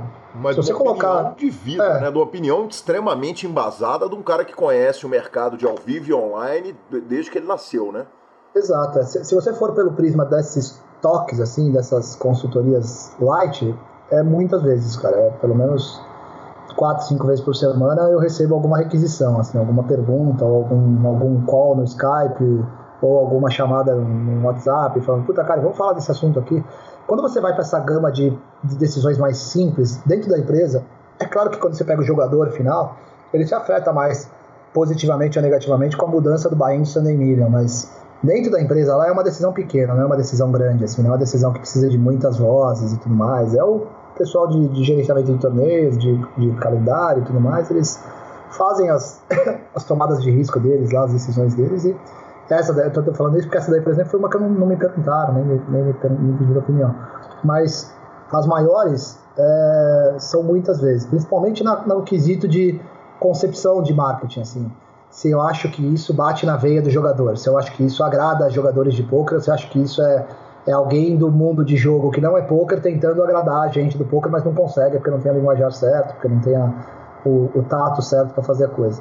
É, no operacional, reiki, reiki back, é, qual torneio vai ter ou não, não é das maiores requisições. Eu tenho algumas conversas dessas, né? eu tive com o Rudy agora, um tempo atrás, teve uma discussão gigantesca, mas nada muito grave, assim, é mais no, no conceito, mais relacionamento com jogadores e o que agrada jogadores e o que não agrada jogadores. Eu acho que vai, e principalmente também educação, né? ou seja, a parte educativa de eu tinha um histórico, eu criei um histórico de formar jogadores e de dar cursos que é muito grande, é muito poderoso o PokerStars conectado com o home game, que é recorde no PokerStars que eu tenho Boteco do Akari. Então, eles confiam que essa minha experiência vale para eles um quesito mais amplo, assim, e aí eu ajudo o máximo. Mas é muitas vezes, cara, por semana é muitas vezes. André, é, o que a gente está vendo do PokerStars é um, um, um, caminho de agradar cada vez mais o jogador recreativo, e aí, evidentemente, você já falou do HUD, já se explicou, é, você tomou porrada para tudo quanto é lado, eu tomei porrada, o Lanza tomou, Pitão apanhou também. Todo mundo que deu opinião no PokerCast e que, e que foi a favor da sua opinião. Aliás, nós fomos inclusive agredidos. É, não, agressão talvez seja demais, mas um cara que, que entrou no, numa rede social para falar que o PokerCast estava passando pano porque a opinião era do Akari, etc e tal. Mas o fato é que o que a gente está vendo a respe... É, é, é, no, no, no, no direcionamento do PokerStars é um encaminhamento para agradar cada vez mais o jogador recreativo, é, o jogador que está lá, que deposita e que, que quer brincar de jogar pôquer. É, eu queria que você falasse um pouco a respeito do seu entendimento, da sua percepção a respeito dessa escolha do PokerStars, se você concorda 100% com isso, porque, porque aí nós vamos falar depois um pouquinho sobre o tanto que o PokerStars apanha em todas as decisões. Mas é, é, a respeito desse encaminhamento para o jogador recreativo, é, é, é você acha que está 100% correto? Você acha que, que eles estão parando de olhar para o jogador profissional ou, você acha que isso se compensa ali no, no mercado? Cara, é, essa é uma das, das, das diretrizes que eu participei. Assim, eu tive eu tive questionamentos e pude ajudar em algumas coisas. É, a resposta para mim é sim, eles estão no caminho correto, na minha opinião. É, sim, tem que favorecer o recreativo. E sim também, cara, jogadores de poker como esse cara que te xingou, como esse cara que foi mal educado, tudo mais que eu nem sei quem é, é normalmente se alguém, alguém do ciclo dele de amizades perguntar para ele o que, que é poker, em algum momento ele vai falar o termo longo prazo. Ele vai ter que usar esse termo em algum momento. Mas ele não é, ele não sabe o que é isso. Ele não sabe, ele não, ele não é bom em fazer coisas de longo prazo. Ele, ele normalmente é burro para esse tipo de coisa. Uhum. E aí quando você começa a entender o que significam decisões de longo prazo, o que significa você tomar uma atitude agora, esperando um resultado daqui a um ano, que ninguém gosta de fazer isso. Isso é contra a natureza do jogador de pôquer. O jogador de pôquer é um bicho ansioso, como eu sou também como a maioria dos caras é, ansioso, ele quer o resultado imediato, ele, quer, ele sofre com, com uma bad beat no primeiro momento. Isso é, o, isso é o global do jogador de poker. Completamente contra você investir um real agora para pegar, pegar um real e cinquenta daqui dois anos. O nego não quer fazer isso, o nego não gosta de fazer isso, não tem, não tem saco para fazer isso. Então, esse cara que fala isso, ele fala isso porque, primeiro, que o, o, o Rude ou a decisão de o PokerStars fazer alguma coisa contra o profissional, que ele acha que é isso contra o profissional, ela vem no prisma de garantir aquele lifestyle, aquele visual, aquela vitrine que ele tem de ser profissional. Mas não de fato o ganho dele, entendeu? Porque não tem nada que garanta mais o ganho do jogador profissional do que favorecer o recreativo. Nada faz isso no, no longo prazo. É a, é a, melhor decisão de longo prazo é essa. É claro que a gente, pode, a gente pode discutir cada uma das decisões que são parte do conjunto que levam a essa macro decisão. Mas o global tem que ser isso. O, o major da parada tem que ser o recreativo tem que jogar, tem que se sentir feliz, tem que curtir, tem que dar risada perdendo ou ganhando. É o, essa é a grande sacada. Se o recreativo se encher o saco, se queimar, não tiver afim de jogar, não existe os grandes profissionais, não existe os médios profissionais e não existe esse Zé Ruela aí que tava te xingando, que é aqueles profissionais do baixo escalão e o cara. Por que, que eu tô falando isso com essa agressividade? Porque o cara que é profissional do meio para cima, médio, um cara lucrativo, um cara que tem noção de jogo para cima, não que ele tenha que concordar com a minha opinião, nem com a sua, nem nada disso. Mas ele é um cara que ele já entendeu como discussões funcionam, como argumentações funcionam, como resolver equação funciona, e ele vai vir com argumentos inteligentes, porque normalmente jogador de poker bom usa argumentos inteligentes. Sempre o cara vem com uma decisão, com uma, com uma, com uma argumentação que faz você pensar, que faz até você mudar de ideia. E eu sou capaz de mudar de ideia várias vezes na minha vida, eu sempre fiz isso. É, eu sempre me eduquei a fazer isso, porque eu sei que é difícil mudar de ideia e eu gosto de desafio. Eu, então eu, eu, mudo quando eu, quando eu vejo que eu estou errado. Agora o cara que sai xingando, o cara que sai, ah, você quer o fim do poker, você quer, sei lá, eu ouvi tanta baboseira, tanta merda falada, que tipo, o cara não tem noção. E aí a gente às vezes acaba numa, numa rede social, é, ou no, no, mundo normal, a, a crítica ela te afeta muito mais do que o elogio, saca? Ela sempre pega na sua mente mais, ela fica ancorada ali na sua mente de um jeito mais potente. Ela fica te incomodando mais. Você quer resolver rápido ela, mas você não quer agradecer o elogio que você tomou, tá ligado? É sempre assim. Então isso daí faz mais peso na percepção geral. Mas o PokerStars, cara, quando ele toma a atitude de, de ajudar os criativos, ou de proteger, ou de favorecer, ou de seja lá o que for, eu tenho certeza absoluta que pro longo prazo para o ecossistema do poker é a grande decisão, é a melhor decisão. O problema foi que algumas decisões passadas, voltadas nessa métrica, nesse major conceito, eles, eles fizeram erros, eles cometeram erros. E esses erros foram tipo quase que condenando a macro. E não pode ser condenando a macro. Tem que se proteger o grande, o, o grande recreativo, o jogo recreativo, tem que se tirar o HUD, tem que se fazer. E tudo isso não vai tirar a vantagem que o profissional tem. Se tirar, porque o cara não é tão profissional assim quanto ele achava que ele é. Não vai tirar, ele vai continuar tendo vantagem no ecossistema muito mais produtivo, muito mais lucrativo para ele.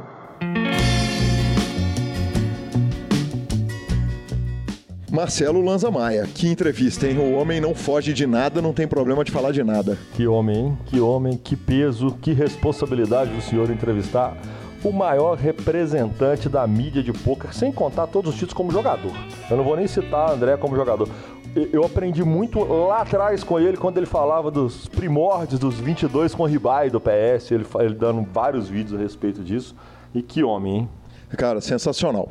É, Lanzinha, no nosso quadro de apostas esportivas, a gente anda saltando ele falando da nossa aposta para a WSOP, que... É uma aposta esportiva, porque é, o poker é esporte, é, tudo dum. Exatamente, tá louco. Na dúvida, pergunta pro Federal. Ou pro Acari. Exatamente. É, Lanzinha, ficou o seguinte, cara, é, player, jogador do ano, Cada um de nós escolheu quatro, um brasileiro e três gringos. Quem ficar na frente só vale se ficar top 10. Uh, ah, quem ficar na frente, o jogador que ficar mais alto nessa lista, vale 100 reais, 300 reais se ele for o campeão, jogador do ano. E 50 reais por bracelete de cada um jogador. Você quer me dar 100 agora para morrer? Nem se você quiser, se pá, eu dobro essa aposta. Que, mas você não tem. Você já tá jogando com menos um. Sem já é problema. é oficial. Mas eu tô jogando com o melhor de todos. Lê pra gente o Twitter dele, por favor. Vamos lá. Primeiro, os jogadores do Lança: Joe Cada, Sean Deeb, Daniel Cates e André Akari. Meus jogadores: Daniel Negrano, Chris Jesus Ferguson, Mike Lia e João Simão. Lê pra mim, vai. Mike Lia tweetou o seguinte não me não façam o draft em mim para WSOP. Uh, eu chegarei muito tarde nesse verão, uh, vou ficar em casa para treinar para o Campeonato Mundial de 2040. É, na verdade, eu acho que o que ele quer falar que ele está treinando o futuro campeão de 2040, que é o neném dele. Opa, exatamente. Porque, porque que... eu entendo muito de inglês. E eu entendo. que homem. Cara, não. E, e, eu entendo muito de ter ouvintes celebridades. No dia que o programa saiu pro ar, ninguém menos que ele, o fantástico Alexandre Mantovani, aquele que fez tudo, que acabou com o poker brasileiro ali em cima, que a gente falou dele, mandou uma mensagem para mim. Esse é o tipo de ouvinte que a gente tem, né? É, celebridade do poker nacional. Me ligou e falou: velho, ó, tô ouvindo o PokerCast aqui. Só queria te avisar que o Mike Iria não vai julgar a WSOP desse ano, não. A filha dele vai nascer na época. Eu falei, hum, quebrei. Mas aí o Daniel Negrano me, me colocou uma boa notícia. Eu, tava, eu, tava, eu achei que ele também não ia, e aí ele me abre cavalada, eu senti mal um pouquinho. Vai jogar com o dinheiro dos outros, exatamente. Senti mal. Não, ele vai jogar tudo. Vai jogar tudo.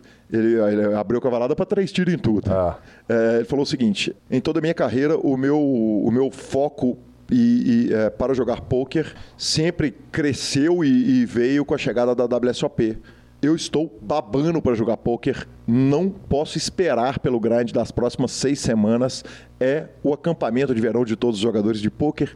Vamos, cavalinho, Olha, me forra, Daniel. Eu, eu, só tenho que escapar dele. O é, resto você tá dominado. É verdade, é verdade. Mas só que se ele bater 300 conto, haja o bracelete, por se eu conseguir me, me ficar positivo nessa Não, parada. Ele, ele, um braceletezinho ele vai arrumar já. Eu, eu senti bem no bracelete dele. É, one time. E ele merece. One time.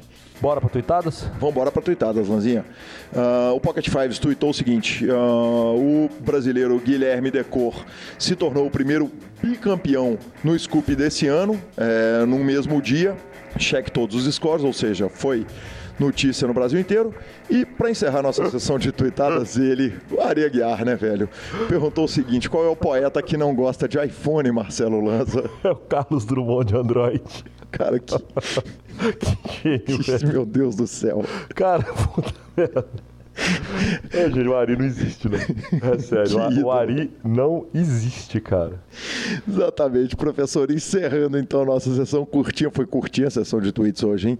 Vamos direto para nossa sessão de e-mails, cara. Começamos pelo Vitor Bruce Poker, me mandou uma mensagem e falou o seguinte, cara, que ah, a parte do mindset dele é a parte mais complicada do poker, que a gestão de rotina é difícil pra caramba e que o PokerCast chega positivamente de todos os lados para ele, ao mesmo tempo que as entrevistas dão um choque de realidade, eh, elas tranquilizam dizendo que cam- a caminhada dele está correta.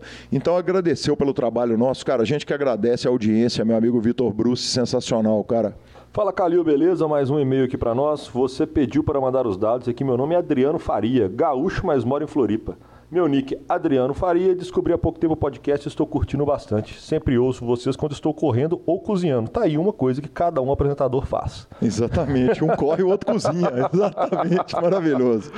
Curto ouvir podcast e programas de futebol. Agora acrescentei o PokerCast na minha lista. Grande abraço, grande abraço, meu patrão. Aí sim, Juninho Magalhães também mandou uma foto, falou o seguinte: eu ouvi só hoje o PokerCast, mas a runada veio ontem. Só que é o seguinte, a citação dele, para regular a conta Foi dele. no um dia anterior. Foi um dia né? Então já tinha regulado, ou seja, só arrumou aquela nota.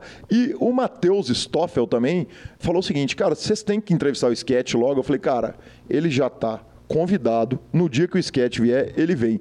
Falou, bicho, pelo amor de Deus, nós temos que ouvir o Sketch, fica aí o recado. Ele deu o recado, eu tô repetindo, né? Não, e ele ainda cita que ele tá no ferro porque ele não tinha sido citado até o momento. Agora, agora trate de Então forrar, cita de malandro. novo, Matheus Stoffel. Exatamente. Queremos notícias. Ô, cara, e uma citação agora que veio da revista Flop, que chegou na nossa casa essa semana, a belíssima revista Flop. Nós, os três, nós três somos citados, tipo, na mesma, praticamente no mesmo, praticamente não, no mesmo parágrafo, né? Exatamente, cara. É uma matéria sobre mulheres no poker, que é um capítulo de um livro que vai ser logo, logo vai ser lançado. Então é Calil e Lanza mais uma vez citados em livros, né? A gente já tinha sido citado pelo Mavic. Dinossauros do meio, né? Exatamente. E com grande honra. Eles citaram a Gabi, que foi a primeira campeã brasileira de 2008, numa mesa com nomes fortes, como Dia Diógenes Malaquias, Pedro Caio, Vilelinha e Guilherme Calil. Muito obrigado. É, revista Flop. Mais uma vez vamos falar do Marcelo, mas não vamos falar dele julgando. É uma coisa muito comum, É, que você falar. vai entender isso. É, aquela função de marido, né? Quando o BSOP retornou a Belo Horizonte, conheceu também o jogador Marcelo Lanza, com quem se casou. Aí sim, senhor. Não perdi tudo. Não perdeu tudo, tá louco? Como perderia, né, Lanzinha? pra quem não ouviu, ela gritou: Te amo, lindo.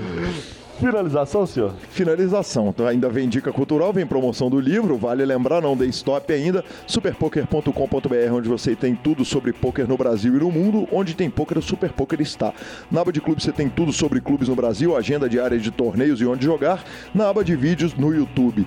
Transmissões de vídeo dos maiores torneios do mundo, análises técnicas, programas de humor, entrevistas icônicas. Revistaflop.com.br. Agora sim somos assinantes, hein, Lanzinho? Finalmente chegou.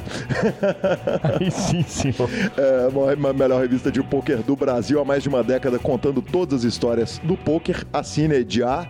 E mibilisca.com, cobertura de mão a mão de torneios pelo Brasil e pelo mundo. Promoção. Exatamente, Lanza. É, A promoção é seguinte. Quem não ouviu eu falando do livro Meta Poker, que é um livro muito legal, que dá uma tratativa para o poker que eu nunca tinha ouvido, ele não é um livro técnico, ele trata filosoficamente da parte antropológica, social, de vida do poker ali. Cara, bicho, é sensacional. É, eu li. A, a análise inteira eu não vou repetir, ela já está no, já tá no ar no programa passado, então recomendo a todo mundo que vá lá na sessão de, de dicas da semana, dicas culturais nossas, para ouvir o que eu falei do Meta Poker. E você tem a chance agora de ganhar esse livro. A parada é o seguinte: você tem que seguir o arroba Metapoker, e aí tá a pegadinha. Metapoker se escreve com QU, é P-O-Q-U-E-R. Então não vai marcar a pessoa errada que não vai valer a promoção marca o arroba Gui Calil e marca o arroba Lanza Maia. Na tuitada o seguinte, tô ouvindo o PokerCast, marca os três, já vai estar tá concorrendo pra gente. Ajuda se mandar um print via inbox pra gente, porque corre o risco de não ver, né, Lanza? Acho difícil, mas, mas esse risco sempre existe. Então é isso, segue Metapoker com Q-U, M-E-T-A-P-O, Q-U, ER, arroba Gui Calil, arroba Lanza Maia. Marca os três, marca o Metapoker, printa, compartilha na rede social, vai estar concorrendo a três livros. Semana que vem a gente conta quem foram os grandes campeões. Que coisa, hein, senhor? Quer dizer, a gente dá curso na semana, livro na outra. Livro na outra, virando agora tá fenômeno, louco, hein? cara. Que isso? Sensacional, cara. Sensacional. A turma entrando para fazer promoção e, e dar mais ainda para o nosso ouvinte. Lanza, minha dica cultural, cara, ah, duas dicas curtinhas. Uma é, eu descobri um site chamado Better World Books. É, para livros, um site americano barra inglês de livros. E eles não cobram des- é, despesa de envio para o Brasil. Isso, para mim, Resumindo, o senhor está fazendo várias aquisições. é, resumindo, tô feliz demais, cara. Comprei, entre outras coisas, um livro que eu nem devia te contar que eu tô comprando, que são 101 apostas que você sempre vai ganhar. então prepara que a senhora é minha Na- vítima principal. Na verdade, o senhor não pode falar isso, porque em volume e quantidade o senhor é um pato. É, mas em dinheiro o senhor já me pagou bonitinho, hein, pai? O, que eu fiz foi é, valorar de uma forma errada as minhas apostas. Eu ganhei mais volume e perdi mais dinheiro. Agora tá na hora de inverter esse lance. Exatamente. To- Tomara que não, né? e Lanz, essa semana eu li dois livros, cara. Um deles eu vou indicar aqui no PokerCast. É a biografia do João Gordo, escrita junto com o André Barcinski, Living La Vida Tosca. Apesar do nome horrível, o livro é uma obra fantástica, cara. Eu me diverti horrores lendo. Mas ele é uma figura tosca. Sem dúvida. Então é justo. E, e divertidíssima, né? Cara, minha dica cultural da semana, já que falamos tanto em cozinhar, cozinhar e cozinhar, eu vou indicar um programa que, na minha opinião, é um dos melhores programas de culinária que existe, que é o The Taste Brasil. Esse é um programa que passa no GNT, todas as quartas ou quintas-feiras, eu posso estar enganado, porque eu sempre vejo ele no. Eu gravo para ver depois. E, cara, é um programa que o conceito dele é tudo que você vai fazer num prato, você tem que servir numa colher. Então, é um programa, claro, de profissionais, porque você precisa de muita técnica para poder colocar todos os sabores numa colher. O jurado ele pode pegar uma colher e pôr na boca e provar. E é foda o programa. André Mifano, é, Felipe Bronze, é, Tragot e Helena Riso são os quatro jurados e mestres do programa. Vale muito a pena para quem gosta de culinária. É um programa leve, bacana e tipo você não vai e com várias participações de outros chefs. Eu acho que é um programa bem legal. Que legal, cara. A, a Helena e o Claude certamente ganham a medalha de ouro e prata, né? É, o, Porque o Felipe Bronze. Nossa senhora. Desculpa, sociedade, desculpa, Praga Brasil. nossa. Meu Deus, Nossa meu senhora, Deus, essa é a homem, inspiração que nos traz André Acari. Ficamos por aqui, arroba Gui Calil, arroba Lanza Maia, nos indique nos dê 5 estrelas, transacione suas fichas pelo Fichasnet, Lanzinha. E eu acho que a edição não é de Vini Oliver, eu acho que essa edição é de Rodolfo Vidal. Exatamente, você está certo, a edição desse programa. A edição normalmente é de Vini Oliver, já foi de Rodolfo Vidal, eventualmente ela volta para a mão de, de Rodolfo Vidal. Dois homens que amamos, que homens. É isso aí, E ficamos com por aqui. essa, um grande abraço e até semana que vem. Até semana que vem com a segunda parte do Acari. If you like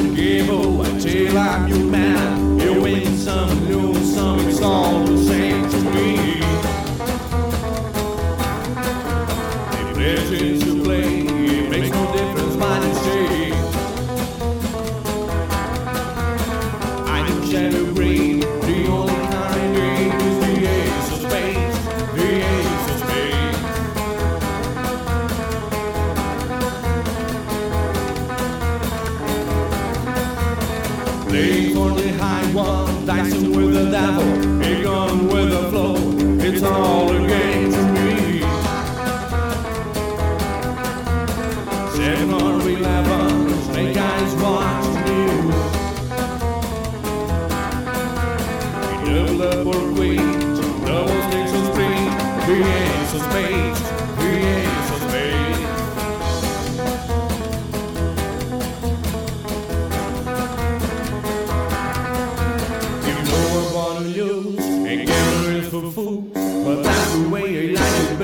I don't want to leave.